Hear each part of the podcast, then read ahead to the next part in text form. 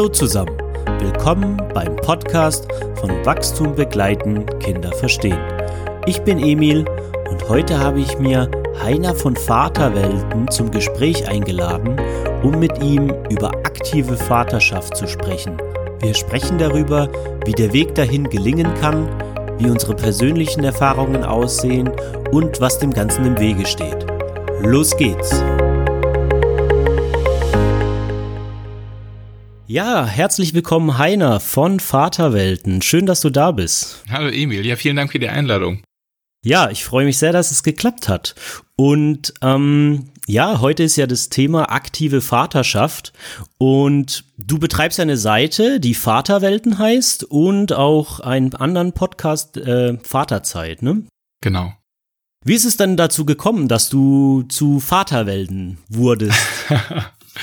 Ja, da gibt's so eine kleine Anekdote. Wir waren auf der Elternzeitreise im Oktober. Wir waren in Ronda in Andalusien und ich lag oben im VW-Bus und hatte mir irgendwas, ich konnte nicht mehr laufen oder irgendwas war, Fuß umgeknickt oder keine Ahnung. Und dann dachte ich so, Mensch, jetzt bin ich hier in Elternzeit für sieben Monate und soll ja nicht langweilig werden. Ich habe immer so den, den Drang gehabt, anderen ähm, so ein bisschen von meinem, von meinem Leben teilhaben zu lassen, weil ich mich nicht so als typisch Mann sehe. Und ähm, ich hatte früher schon einen Blog und habe immer so ein paar Sachen, also damals schon 2003, so was geschrieben und so und habe mich selber immer sonderbar gesehen.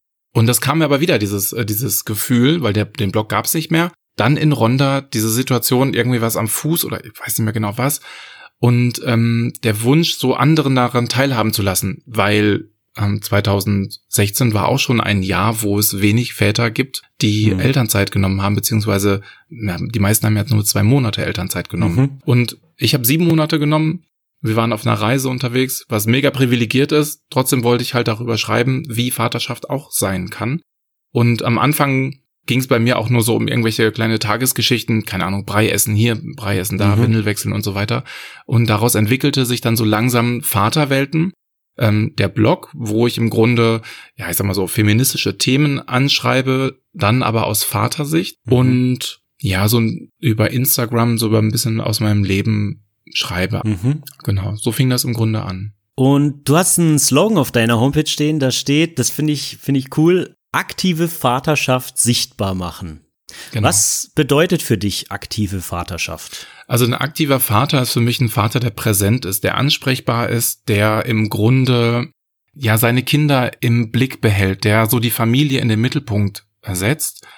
Im Grunde, das sind aktive Väter für mich. Das sind Väter, die nicht mit den Kindern einkaufen gehen am Wochenende, am Samstag, weil sie es müssen, oder mit den Kindern zum Fußball fahren und an der Seitenlinie stehen, sondern die sich aktiv mit den Kindern beschäftigen. Ähm, ich vergleiche das immer so ein bisschen mit so einem Freizeitpark. Und im Freizeitpark gehst du halt hin, dort werden die Kinder beschäftigt. Der Freizeitpark beschäftigt die Kinder.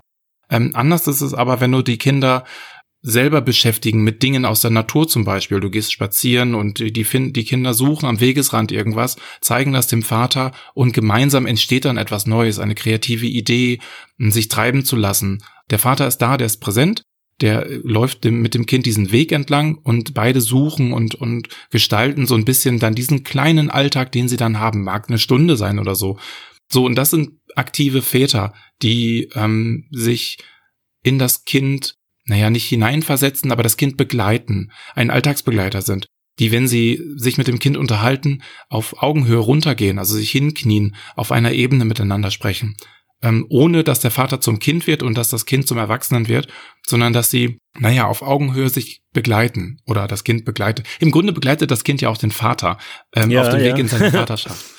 Genau. So, genau. Also aktive Väter sind für mich präsente, ansprechbare Väter, die sichtbar sind. Du hattest auch an einer anderen Stelle geschrieben, Väter sind mehr als Ernährer und Spielkameraden. Mhm. Väter sind gleichberechtigte Partner in der Familie. Wie war, wie war dein Weg zum gleichberechtigten Partner in der Familie? Wie viel Zeit haben wir? also ich weiß, aber es gibt ja immer, und da, ich weiß, also ich werde es nie vergessen, aber es gibt ja immer den Moment, wo man sich seine Vaterschaft vorstellt, bevor das Kind da ist oder dann, wenn man mehrere hat, die Kinder. Und dann kommt ja im Prinzip auch das, was du gerade angesprochen hast, dann kommt die Realität. Ja. und dann, wie du gesagt hast, begleitet das Kind ein auch, also das, man ist ja nicht Vater bei der Geburt, sondern man wird ja, das ist ja eine längere Reise. Genau. Ähm, und einfach, was, was, was war da dein Weg und was waren die größten Hindernisse vielleicht auch so auf dem Weg zum aktiven Vater? Ähm, ich wollte schon als Jugendlicher Kinder haben, ganz klar.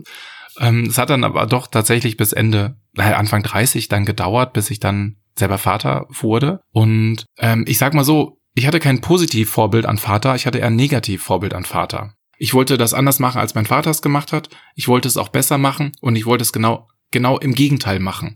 Mhm. Ähm, und so konstruierte sich dann halt das Bild der, der Vaterschaft in meinem Kopf.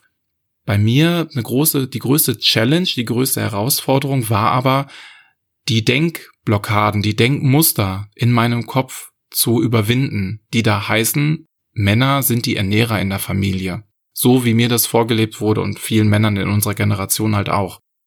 Äh, gleichzeitig eine Partnerin zu finden, die ebenfalls diese Rollenbilder kritisch hinterfragt und bereit ist, in so einer Reflexionsebene mit mir diesen Weg zu gehen. Weil auch Frauen sind in diesen Rollenbildern sozialisiert und es muss halt eine Partnerin auch da sein, die das, die das mitmacht. Ähm, ich hatte einen 40-Stunden-Job, bin gerade frisch umgezogen nach Duisburg. Meine Frau habe ich dort dann kennengelernt und sie hat einen 30-Stunden-Job gehabt. Schon immer und immer noch und da ist sie total glücklich mit. Und da, dem, da bin ich das erste Mal diesem Modell begegnet, so, ach so, man muss ja gar nicht Vollzeit arbeiten. Ah, wie cool. Man kann ja auch Teilzeit arbeiten. Hat man ja auch mehr von Freizeit. Und so viel weniger Geld ist das ja gar nicht. Und so kam das, dass sich daraus langsam das Rollenbild neu entwickelte dass ich bei der Elternzeitanmeldung bei meinem Arbeitgeber für unser erstes Kind offene Arme, ja, du machst das genau so, wie ich das gemacht habe, sagte mein Chef, ein Monat am Anfang, ein Monat am Ende der Elternzeit, mach doch noch eine schöne Reise. Und ich habe ihm dann gesagt, äh, ich wollte eigentlich sieben Monate Elternzeit machen. und da sind die Türen zugefallen. Ich wurde auf der Arbeit so an den Rand gedrängt und es war keine schöne schöne Atmosphäre mehr und es war ach alles sehr, sehr vergiftet. Und in der sechsmonatigen Elternzeit, also ein Monat nach der Geburt, sechs Monate gearbeitet, sechs Monate Elternzeit, reifte dann bei mir so der Entschluss, auch während der Elternzeitreise, wo ich dann so runtergekommen bin und die Familie wirklich um mich hatte und gesehen habe, wow, das ist das, was ich früher mir gewünscht habe. Das habe ich jetzt. Und ich werde das so nicht mehr loslassen dass ich dann zu meinem Chef gegangen bin und gesagt habe, ich möchte gerne in Teilzeit zurückkehren. Das war damals nicht möglich, jetzt ist das irgendwie leichter und damals war das ein Unternehmen oder, eine, oder ein Verband mit zehn Mitarbeitern. Ich glaube, da gibt es so eine Grenze, 15 Mitarbeiter oder so. Jedenfalls hat er das abgelehnt. Und dann war für mich irgendwann so der Punkt erreicht, dass ich in so eine kleine Krise geraten bin. Da nimmt mir jemand meine Vorstellung von meinem Leben, bestimmt über meine Vorstellung vom Leben und meine Frau war so cool, die meinte irgendwann so zu mir, Heiner, um mich musst du nicht um Erlaubnis bitten, das zu dürfen. Du musst dir selber die Erlaubnis geben. Und das war so, das war wirklich so ein, ein Mind-Opener. Und dann war klar, ja, ich kündige. Und das war so, da habe ich mir meine Verantwortung für meine Vaterschaft geholt. Und da ging's halt dann richtig los. Da habe ich schon geschrieben, geblockt und so weiter, aber da begann dieser Prozess, okay, Jetzt wird's auch politischer. Langsam, mhm. Step by Step, aber dann auch so die Forderung zu stellen, Männer, übernimmt Verantwortung, äh, seid engagiert für die Kinder, für euch, für die Familie. Genau. Das, das finde ich, das finde ich einen schönen Punkt, weil das, du beschreibst ja gerade mit der Geschichte die größte Angst, die ja eigentlich in den Köpfen kursiert, wenn man über das Thema Elternzeit, Teilzeit redet, ist natürlich irgendwie Jobverlust oder wirklich einfach Einbußen im Job und dann natürlich äh, letztendlich finanziell. Mhm. Und wo du ja beschrieben hast, sozusagen sich die Frage zu stellen, also was hat Priorität und inwieweit gebe ich die Verantwortung über mein Leben und meine Familie an jemand anderen ab oder behalt sie bei mir. Und das ist ja ein, sehr häufig genanntes Argument bei dem Thema. Und du hast mal äh, in einem deiner Artikel geschrieben, finanzielle Argumente sind häufig vorgeschobene Gründe. Hm. Und es geht darum, das Bequeme zu überwinden. Das fand ich ein ganz einen ganz präzisen Satz, was meiner Meinung nach einfach was notwendig ist. Und du hast auch gesagt, ne, damals, das ist ja jetzt ein paar Jahre her, war es noch nicht so selbstverständlich, in Teilzeit zu gehen. Mhm. Und du, und du sagtest, heute ist das einfacher. Aber eben ja auch wahrscheinlich dann nur, weil es immer mehr Leute eingefordert haben ja, genau. und gemacht haben. Ja. Ich bin gerade sehr erstaunt, dass du wirklich so tief in meine Texte reingestiegen bist. Ja, ich fand die zum Teil sehr interessant, dann bin ich halt dran hängen geblieben. dann machen wir doch gleich damit weiter, ähm, weil das natürlich sehr speziell ist, dass du auch ein Vater bist, der wirklich alle drei Stationen durchlaufen hat. Du hast an einer Stelle geschrieben, ähm, du warst im Vollzeitjob mit 40 Stunden und hast deine Kinder kaum gesehen. Du warst in Teilzeit mit 20 Stunden ähm, und hast dich dann in der Zeit deinen Kindern gegenüber kompetent gefühlt. Und dann hattest du ja jetzt, und ich glaube, du bist noch drin, ne, in der Vollzeithausmann-Phase, mhm. äh, Vollzeit zu Hause, da hast du geschrieben mit Expertenstatus, ja. ja, und du, also das ist natürlich spannend. Das, da gibt's natürlich nicht so viele, ähm, die alle drei Stationen, sage ich jetzt mal, durchlaufen haben. Was hast du daraus mitgenommen? Boah. Ich, das ist so das erste Mal, dass ich wirklich aktiv darüber reflektiere, angestoßen durch deine Frage, was ich daraus mitgenommen habe. Denn im Grunde habe ich das Gefühl, ich bewege mich immer weiter in der Entwicklung voran und habe nie das Gefühl, einen Schritt zurückzugehen. Und alles, was ich mitnehme aus den einzelnen Erfahrungen heraus, ähm, nehme ich nur die positiven Dinge. Es ist ja ein Reifeprozess, der bei mir ist. Und ich merke bei mir, dass ich viel selbstbewusster bin. Unglaublich selbstbewusster. Boah. Eine, eine Stärke, eine innere Stärke entwickelt habe, das liegt aber auch daran, weil mein Blick auf Menschen, Familie, Eltern sich radikal verändert hat. Jeder, der nicht so, das mag vielleicht so arrogant klingen, aber jeder Mann, der nicht auch wirklich mal ein paar Monate Elternzeit gemacht hat, der sich da reinversetzen kann in die Aufgaben, die es hier gibt, den Mental Load, die Verantwortung, die Arbeit, die unsichtbare Arbeit, die nicht gewertschätzt wird, die hinter den Türen ist. Damit meine ich jetzt nicht die ersten Monate den Kindern irgendwie zu tragen, zu wickeln und so weiter, sondern auch darüber hinaus, die vielleicht in den Jahren danach passiert. Ich kann diese Männer nicht mehr so ernst nehmen. Das liegt jetzt, oh Gott, das klingt wirklich arrogant. Also, wenn ich jetzt überlege, ich habe, ähm, ich gehe durch mein Leben und ich bin in einer Situation und interagiere mit meinem Kind. Stelle mir dann vor, wie es jemand macht, der nicht aktiv ein aktiver Vater ist. Tut mir das unglaublich leid für die Beziehung, die er nicht hat oder für die Beziehung, die er hat zu seinen Kindern, weil ich glaube und ich bin fest davon überzeugt, dass es sowohl eine präsente aktive Mutter als auch einen präsenten aktiven Vater, Klammer auf, präsente aktive Bezugspersonen, Klammer zu, geben muss. Das müssen, müssen ja nicht immer Vater, Mutter sein. Ich glaube, dass die Kinder daraus einfach einen unglaublichen Mehrwert ziehen und die Erwachsenen halt auch. Und jeder Vater, der diese Chance nicht wahrnimmt und diese Chance nicht ergreift, kann, den kann ich nicht ernst nehmen. So ein bisschen wie, ich möchte in Gesprächen mit einem guten Gefühl reingehen und mit einem guten Gefühl rauskommen. Das Gefühl haben, ähm, dieses Gespräch tat mir gut, es hat mich in irgendeiner Art und Weise mental, emotional weitergebracht. Bisher hatte ich dieses Gefühl bei den Vätern, die den Beruf im Mittelpunkt haben, hatte ich das nicht. Väter, die aber ähm, die Familie im Mittelpunkt haben und vielleicht auch 40 Stunden gearbeitet haben oder 40 Stunden arbeiten, die aber sagen, ähm, ich bin ein aktiver Vater, ich bin präsent, ich bin ansprechbar, ich bin der Familie verpflichtet, so und nicht dem Beruf verpflichtet, mit denen führe ich ganz andere Gespräche. Ja, du hattest auch an einer Stelle geschrieben und du hattest es auch gerade angesprochen, was es dir gegeben hat, Du hast gerade von Selbstbewusstsein gesprochen.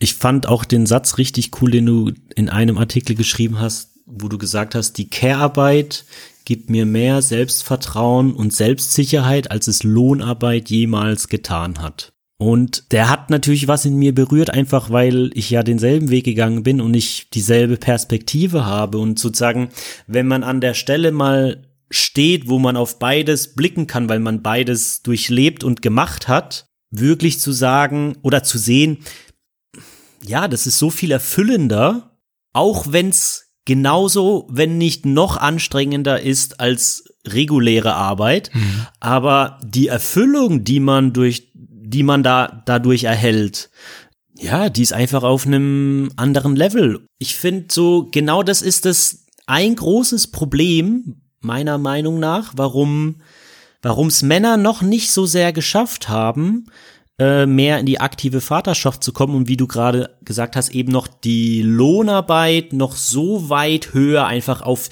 ich, ich sehe immer so diese Prestigeleiter vor hm. mir, ja, und solange die Lohnarbeit jetzt eben völlig unabhängig vom finanziellen, aber eben auch des Prestige, wie oft, und das ist dann meine nächste Frage, und das habe ich im Nachhinein reflektiert, wie oft habe ich in den ersten ein, zwei Jahren bei Gesprächen gesagt, ich bin ja nur Hausmann. Mhm. Ja, also eben, ich habe mich selber schon auf der Prestigeleiter einfach ganz nach unten versetzt. Du hast dich selber abgewertet. Genau. Und das, was ich tue. Ist dir das auch passiert? Ja, absolut. Meine Theorie ist sogar noch die, dass wir im Grunde alle deinen Konflikt mit unseren Vätern mit rumführen. Und das meine ich nicht esoterisch oder keine Ahnung wie. Im Grunde sind wir alle auf, wir wollen Aufmerksamkeit, wir wollen Liebe, wir wollen Bindung, wir wollen Beziehung haben. Und wenn wir ehrlich sind, haben wir die von unseren Eltern auch nicht so bekommen oder von unseren Vätern nicht so bekommen, wie wir sie eigentlich gebraucht hätten. Klammer auf, es gibt immer Ausnahmen, not all men und, und so weiter, ja. Wenn man sich aber überlegt, dass ähm, es Männern so schwerfällt, über Beziehungen oder über Gefühle zu sprechen und so, muss es ja irgendwo herkommen. Die Gesellschaft formt sich ja aus den Menschen, die in dieser Gesellschaft leben. Und wenn wir überlegen, wo unsere Rollenvorbilder herkommen, dann sind es halt bei Männern sind es halt die Männer, die Väter, die ersten Bezugsrollenbilder. Und meinem Vater zum Beispiel fiel es unheimlich schwer, über Gefühle zu sprechen, kann er heute noch nicht. Ich habe ihn noch nie weinen sehen. Als ich zu Hause ausgezogen bin, musste ich auf eigenen Beinen stehen. Es fiel mir unglaublich schwer, weil ich von zu Hause nichts mitbekommen habe an, an Werkzeug, an Handlungskompetenzen, wie ich denn wirklich jetzt mein Leben aktiv gestalte. Klar, ich konnte kochen, ich konnte auch Wäsche waschen, aber that's it. ich musste halt sehr viel irgendwie mir selber aneignen und anlernen und ich glaube, Männer, die von zu Hause ausziehen, die Bindung zu ihren Vätern halt weiter auseinandergeht, suchen aber nach Bindung, sie suchen nach einem Sinn, sie suchen nach einer, einer Beziehung. Und ich glaube, diese, diese Erfüllung dieser Suche finden sie in der Erwerbsarbeit. Und zwar, wie du sagst, über Prestige, über ich kletter jetzt hier eine Karriereleiter hoch, weil das gibt ihnen ein positives Feedback für das, was sie geleistet haben, eigentlich das, was ihnen ihre Väter hätten geben müssen. Nähe, Liebe, Akzeptanz. Und daraus entwickelt sich halt diese Selbstakzeptanz, die, die Selbstliebe, die Eigenverantwortung für sich, für sein Handeln. Aber übertragen jetzt auf meine, mein altes Leben hatte ich das nie. Mir war es unglaublich wichtig, als ich nach Hamburg umgezogen bin. Es waren dann 400 oder 500 Kilometer von meinem Heimatort entfernt dass ich mit dem Firmenwagen am Freitagnachmittag nach Hause fahre, damit mein Vater sehen kann, wow, der hat's geschafft. Jetzt darfst du stolz auf mich sein. Und ich glaube, diesem Gefühl bin nicht nur ich hinterhergelaufen, sondern laufen da draußen ganz vielen anderen Vätern auch hinterher. Und diese, das kompensieren sie über ihre Arbeit. Nur das, diesen Switch hinzubekommen, das gelingt den wenigsten. Und deswegen arbeiten, meine Meinung nach, arbeiten Männer ja auch eine Stunde pro Woche länger im Durchschnitt, sobald sie Kinder haben. Zu dem Thema, da hatte ich auch noch eine gute Frage, die passt ja jetzt dann gut rein eben. ähm, es gibt ja eben genau, was du, was du gerade angesprochen hast, einen großen Anteil von Männern, die ja dann nach der Geburt eines Kindes dann noch mehr arbeiten. Ja, ist eigentlich völlig paradox. Ja. Ähm, aber hat das denn genau damit zu tun, eine Sache, die mich persönlich stört und ich weiß nicht, ob das Männer einfach dann härter trifft als Frauen, wobei es Frauen natürlich und Mütter auch trifft, aber in einer anderen Art und Weise, weil sie vielleicht intuitiver sind und dann auch diese neun Monate Vorsprung haben, einfach durch die Schwangerschaft. Aber zu realisieren, dass Elternschaft in der Realität völlig anders ist, einfach als in den Hochglanzmagazinen, mhm. wo man nur ständig so glücklich dreinschauende Familien sieht und so diese Vorstellung hat, ah ja, dann spielen wir ein bisschen Fußball und äh, den schmeiße ich ab und zu in die Luft mhm. und fange ihn wieder auf und dann ist alles happy und dann zu merken, dass da ja ein Wesen ist, was, was eine enorm hohe Bedürfnispalette hat, die eigentlich 24 Stunden am Tag gestillt werden will und das eben knochenharte Arbeit ist. Dass Männer dann realisieren, hupsala, ich äh, für noch mehr irgendwie äh, anstrengende Arbeit habe ich mich jetzt eigentlich nicht angemeldet. ja, und für viele, ich glaube, und ich habe es ja auch schon gehört in Gesprächen, für viele ist es ja dann Erholung, auf die Arbeit fahren zu können. Ja, habe ich auch schon ganz oft gehört. Und das zeigt ja wiederum nur, und das macht es ja nur wiederum paradoxer, warum das, wie, wie es dann noch geschafft wird, das nicht mit mehr Wertschätzung und Prestige zu beladen. Das zeigt ja eigentlich, was für ein, was für eine riesige, anstrengende Arbeit das ist. Also, es ist ja total legitim, diesen Gedanken zu haben, auf der Arbeit erhole ich mich. Das habe ich auch gehabt, aber in der Zeit, als ich Teilzeit gearbeitet habe. Ich glaube aber, der Unterschied zwischen die zu Hause schafft es mich so sehr, ist bei Männern und Frauen nochmal ein Unterschied. Also Männer sind total fertig davon und flüchten, ähm, weil sie vielleicht, ja, weil sie von ihrer Frau permanent hin und her kommandiert werden. Und im Grunde, die Frau ist ähm, fix und fertig, weil sie die ganze Arbeit hat, weil sie die ganze physische Arbeit hat, weil sie die Gedanken, die Denkarbeit hat, weil sie die emotionale Arbeit hat und dann hat sie mit ihrem Kind auch noch ein, äh, mit ihrem Mann noch ein zusätzliches Kind an der Backe, das seiner Verantwortung als Vater nicht gerecht wird. Und dann würde sich die Frau Auszeit wünschen und sehnt sich an den, in den Job zurück und sagt sich, boah, da habe ich weniger zu tun und bin auch selbstbestimmter. Und der Mann sagt sich, boah, da habe ich Ruhe ne, und finde ich legitim, diesen Gedanken zu haben, auf der Arbeit ist es ruhiger. Ähm, gleichwohl aber aus unterschiedlichen Perspektiven. Ja, also da spricht ja nichts dagegen, ne? Und jetzt kommen wir noch zu einem interessanten Punkt. Also und jeder, der kleine Kinder hat, weiß eigentlich, was ganz oben auf der Prioritätenliste dann irgendwann steht, ist einfach mal wieder Zeit für sich zu haben oder auch Zeit zu zweit zu haben. Das ist einfach Mangelware in den ersten Jahren. Auch wiederum, wo meine Kritik geht, davon hört man nicht so oft in Hochglanzmagazinen. Einfach realistische Erwartungshaltungen an Eltern zu geben. Ja, also was reg ich mich im Nachhinein in der Reflexion darüber auf, was ich für lächerliche Erwartungen und Vorstellungen hatte von den ersten Jahren, wo viele Enttäuschungen einfach nur daher rührten, dass man halt völlig verdrehte Vorstellungen hat. Und du hast auch mal an einer anderen Stelle geschrieben, das finde ich jetzt sehr interessant, ja. Ähm, und zwar, du hattest ja diesen einen Artikel mit diesen Pyramiden, was an erster Stelle steht. Ja. Und tatsächlich, wahrscheinlich für die meisten Europäer oder Menschen in westlicher Kultur mhm. kommt bis zur Geburt des Kindes immer das Ich an erster Stelle mhm. steht, selbst auch in der Partnerschaft meistens, kommt eigentlich mit der Geburt des Kindes tatsächlich jemand, der diesen spitzen Sonnenplatz eigentlich für sich veranschlagt hm. oder veranschlagen sollte, ja, weil es den eben braucht. Und du hast geschrieben, dass die Veränderung bei den Männern stattfinden muss und zwar zu erkennen, dass ihre Bedürfnisse nicht mehr an erster Stelle stehen. Hm. Ich fand den Satz so interessant, weil das tatsächlich eigentlich was ist, was für mich eine Kernbedingung ist in der fürsorglichen Beziehung zu Kindern, zumindest eine lange Zeit, nicht für immer aber für einen bestimmten Zeitraum tatsächlich meine Bedürfnisse nicht mehr an die erste Stelle zu stellen. Ja, genau. Ich denke, das ist ein Problem und das hindert Männer daran, auch zu einer aktiven Vaterschaft. Ähm, und um es auf den Punkt zu bringen, Männer nehmen sich immer noch zu wichtig und sie akzeptieren es nicht, dass das nicht mehr eintritt. Sie glauben es noch und laufen in die Richtung, ich bin hier der Wichtigste Dabei können sie gar nicht nach hinten schauen und die Familie läuft in eine ganz andere Richtung. Im Grunde müssten die Männer mal stehen bleiben und sich mal über sich selber reflektieren mit ihrer Partnerin und mit dem Kind zusammen und überlegen, okay, hier passiert gerade ein System entsteht, das System Familie. Was ist jetzt meine Rolle in dieser Familie? Und das machen die wenigsten.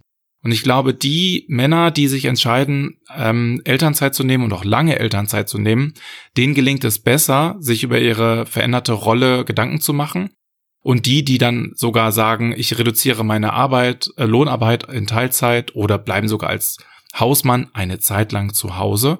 Die setzen die Familie dann so sehr in den Mittelpunkt, dass sie sagen, meine Rolle verändert sich, ich verändere mich, ähm, das Kind an erster Stelle, dann die Partnerschaft, dann ich selber und dann vielleicht Freunde oder was ich dann noch so Familie, wie auch immer.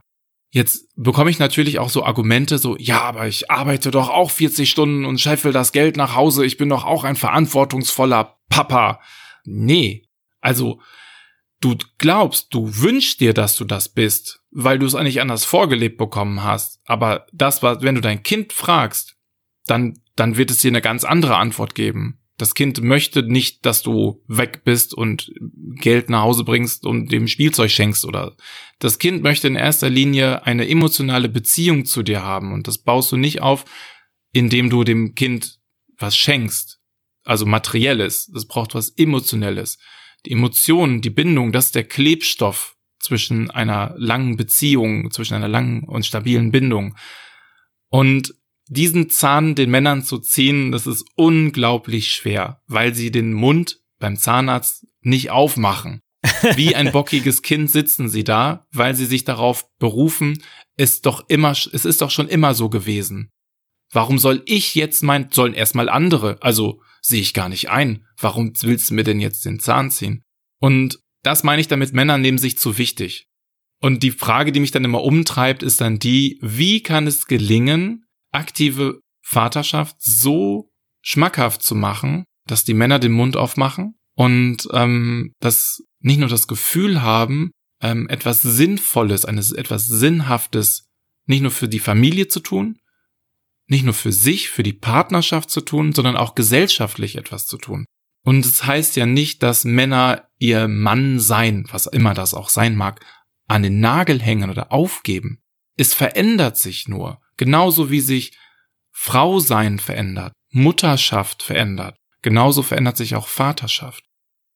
Hm, ich glaube, die Herausforderung ist die, den Männern diese Selbstgefälligkeit und die ähm, diese sich zu ernst nehmen, das denen zu signalisieren, so es gibt etwas Besseres als das. Und das ist aktive Vaterschaft. Also dieses schmackhaft machen, ja, eben, ich bin noch keinem Papa begegnet, der viel Care-Arbeit zu Hause gemacht hat, der irgendwas davon bereut hat. Ja, und ich sag immer so ein bisschen sarkastisch, ich glaube, du musst äh, lange suchen, um jemanden auf dem Sterbebett zu finden, der sagt, oh mein Gott, warum habe ich so viel Zeit mit meinen Kindern verbracht? ja. Schönes Beispiel, ja. Ja, also das ist etwas, wo man sich sicher sein kann, dass man das im Nachhinein niemals bereuen wird. Und wie, wie du und ich ja auch berichtet haben, und äh, ich, hoffen, ich hoffentlich hören das diese Episode auch mal mehr Männer, ist es wirklich was, was einem auch ganz viel geben kann. Es ist eben nicht nur, wo man denkt, oh, ich muss irgendwas aufgeben und abgeben und weggeben, sondern eben auch, dass man ganz viel kriegt. Ja, absolut. Und wie du vorhin auch gesagt hast, man muss oder Väter müssen ja nicht Zeit ihres Lebens als Hausmann zu Hause bleiben, nur um zu zeigen, dass sie es auch können oder dass sie jetzt dran sind, also dass es so eine Umkehr gibt. Äh, Jahrzehnte, Jahrhunderte lang waren die Frauen diejenigen, die zu Hause sind, jetzt sind die Männer aber mal dran. So, so soll es ja nicht sein oder so muss es auch gar nicht sein. So darf es sein. Jeder, das Vaterschaft und Elternschaft ist ja so individuell. Ich denke, gemeinsam muss es sein. Es muss gemeinsam passieren. Das ist ja genau diese Kritik, die ich auch habe an die Väter, die es ja genauso machen, wie sie es schon immer gemacht haben, patriarchalisch. Also das heißt Vater oder Papa zentriert. Das heißt, der mhm. ist derjenige, der vorgibt, wo es lang geht, der die die Rollen festlegt und ähm, das Spiel bestimmt, wie gespielt wird, wer dran ist und so weiter. Es muss aber gemeinschaftlich passieren. Und meine Frau und ich, wir haben das gemeinsam beschlossen, dass ich bei unserem zweiten Kind in eine lange Elternzeit gehe. Zuerst war eigentlich nur geplant kurze Elternzeit und während der Elternzeit war bei mir der Wunsch da, boah du, das ist aber auch schon ganz schön stressig, ne? Wenn wir jetzt, ähm, ich arbeite vormittags bis 12 Uhr und sie kommt dann auf die Arbeit, gibt mir die Kinder und arbeitet dann noch bis 18 Uhr und dann sehen wir uns abends so ganz, also das das ist doch stressig. Du, was hältst du denn davon, wenn ich bis zum dritten Geburtstag, Lebensjahr von unserem Sohn zu Hause bleibe? Und wenn der im Kindergarten ist und unsere Tochter dann auch im Kindergarten, du, dann kann ich doch wieder Teilzeit arbeiten. Und das heißt, es muss ja gar nicht so dieses Rollenbild sein, dass ähm, einer immer zu Hause bleibt. Mhm. Es muss nicht immer die Frau sein, die zu Hause bleibt. Es darf auch der Mann sein, der zu Hause bleibt. Und ich weiß schon, dass ich in Teilzeit wieder zurückkehren werde, weil mir das unglaublich wichtig ist zu arbeiten. Ähm, gleichzeitig möchte ich aber auch viel mehr Zeit mit meiner Familie verbringen. Und äh, das müssen sich Männer und Frauen auch erst erlauben, das so zu dürfen. Und da muss man im Kontakt bleiben. Ja, also ich glaube, was, was du am Anfang gesagt hattest, das, das hat es so ein bisschen auf den, den Nagel auf den Kopf getroffen, wenn wir über Väter sprechen, ist sich selbst die Erlaubnis zu geben. Man muss eigentlich nicht auf die Erlaubnis von irgendjemandem warten, nicht auf die Erlaubnis vom Chef, nicht auf die Erlaubnis von der Partnerin oder von sonst jemandem. Eigentlich ist es die Erlaubnis zu sich selbst, sich da etwas, das wäre das wäre noch so was, wo ich wirklich sagen würde, dass da einem wirklich eine, eine einmalige und wertvolle Lebenserfahrung verloren geht, mhm. wenn man das nicht macht. Und das würde ich jetzt auch mal so mahnend an die Väter da aussprechen, ja? Also macht euch mal vielleicht auch nicht nur darüber Gedanken, oh, wie viele tausend Euro im Jahr ihr weniger zur Verfügung habt, sondern tatsächlich, wenn man das nicht macht, ja, also welche Erfahrung geht da verloren? Ja, und das kannst du halt nicht in Geld aufwiegen, ne? Ja. Und sie ist nicht vergleichbar, also das ist schon was Einmaliges. Ja, absolut. Also Vätern ist ja schon mehr geholfen, wenn sie sich die Erlaubnis geben, länger als zwei Monate Elternzeit zu nehmen. Oder wenn man sagt, ich nehme sieben Monate Elternzeit einen Monat am Anfang, dann nimmt die Frau die sieben Monate und nach dem siebten Monat nehme ich nochmal sechs Monate Elternzeit. So kann man das ja gut machen, weil in den ersten drei Monaten das Kind viel bei der Mutter ist. Trotzdem kann man als Mann natürlich auch die Beziehung aufbauen zum Kind. Aber hinten heraus so wird das Kind aktiver, der Mann hat das Gefühl, jetzt kann ich wirklich ein bisschen was mit dem Kind machen und so, kann auch schon mal eine, eine ja, habe so das Gefühl, ähm, ich begleite dem, das Kind bei den Entwicklungssprüngen, ja, Bewegung, Robben, Drehen, Krabbeln und so weiter schon, schon aktiver mit. Und für diese Zeit kann ich doch vorarbeiten. Eine Schwangerschaft dauert 40 Wochen. Und in diesen 40 Wochen verdient der Mann doch so unglaublich viel, gesellschaftlich gesehen jetzt im Schnitt, so unglaublich viel mehr auch als die Frau, dass er das Geld doch beiseite legen kann und in der Zeit, wo er dann Eltern Geld bekommt, viele Männer bekommen diese 1800 Euro, diese Höchstgrenze, plus die Rücklagen, die sie haben. Und seien wir ehrlich, ich habe früher auch gedacht, ein Kind müsste einen Kinderwagen haben, ein Kinderbett haben ähm, und nur die neuesten Sachen gekauft haben. Und mittlerweile weiß ich, also zum zweiten Kind zum Glück wusste ich schon und wussten wir schon, es braucht keinen Kinderwagen, ein Tragetuch reicht, es braucht kein Babybett, es schläft eh die ganze Zeit bei den Eltern. Ähm, es braucht nicht die neuesten Klamotten, weil die wachsen so schnell, die Kinder, und die Sachen, die man gebraucht bekommt, die kosten Bruchteil und sind super schön und super schick und dem Kind ist das doch scheißegal, ob die Marmelade auf einem 50 Euro Body klebt oder auf einem 2 Euro Body. Also den Eltern auch die Erlaubnis geben und den Vätern die Erlaubnis zu geben, ähm, das zu dürfen, ist, glaube ich, so mein Appell. Ja, und zum Schluss noch etwas, was wir gar nicht, äh, noch gar nicht angeschnitten haben. Ich glaube, weil es für uns schon so weit weg ist, aber es kam mir zum Glück noch in den Sinn, weil ich glaube, es ist in mehr Familien tatsächlich noch präsent, als ich meine, als ich glaube, weil persönlich weiß ich es einfach nicht. Äh, aus, aus erster Hand aber tatsächlich auch zu sagen, sowohl als, also aus unserer persönlichen Erfahrung, als dass ich das auch jetzt aus entwicklungspsychologischer Sicht sage, dass Väter natürlich genauso in der Lage sind und die Fähigkeiten besitzen, sich um Kinder zu kümmern, wie die Mütter oder jeder andere auch. Also irgendwie Argumente mit wie, äh, das können Väter gar nicht oder die Mutter ist viel besser geeignet. Da hätte mhm. man sich ein halbes Jahrhundert früher melden müssen, äh, als man das noch geglaubt hat. Heute weiß man das ganz genau, dass das total Banane ist. Was Kinder brauchen, ist eine authentische, fürsorgliche Beziehungsperson. Ja, dabei ist die Rasse, die Religion, das Einkommen, das Geschlecht oder und so weiter vollkommen egal. Und dann sich auch zuzugestehen, wir hatten es ja schon kurz, dass es eine Lern- und Entwicklungsreise ist. Und das beinhaltet mhm. natürlich auch, dass man vielleicht nicht alles weiß, dass man vielleicht sich auch mal irrt und Fehler macht und was auch immer. Aber ich, ich habe das allertiefste Vertrauen, dass wenn jemand das Commitment hat, sozusagen diese Rolle einzunehmen, dass, wie du gesagt hast, werden die Kinder einen da durchleiten. Absolut. Und ich glaube, das ist auch so, früher wurde den Kindern diese Kompetenz als Mensch abgesprochen. Kinder waren Dinge. Kinder waren nicht, äh, Kinder mussten gehorchen, Kinder mussten unauffällig sein und Kinder hatten zu funktionieren. Und der Ansatz, den wir leben, den du lebst, den ich lebe, das ist ein anderer Ansatz. Kinder sind gleichberechtigt im Sinne einer partnerschaftlichen Entwicklung ähm, oder einer familiären Entwicklung. Sie sind Teil eines Systems und äh, gleich wert. Natürlich müssen die Eltern haben die Verantwortung und begleiten die Kinder und so weiter. Aber die Kinder werden als Individuum gesehen. Sie werden individuell gesehen. Sie sollten jedenfalls individuell gesehen werden. Und da ist auch so ein Change in der, in den letzten Jahrzehnten passiert.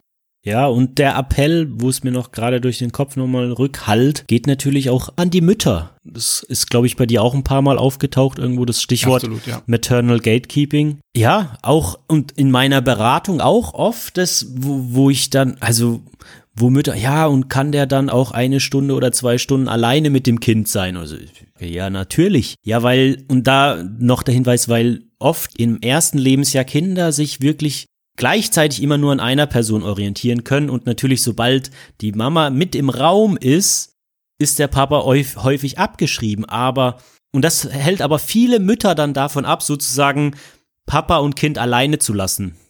Mhm. Aber die Situation ändert sich total, wenn der Papa allein mit, und das berichten ja auch ganz viele Väter, ähm, dass wenn sie oft alleine mit den Kindern sind, dass es dann sehr, sehr gut klappt.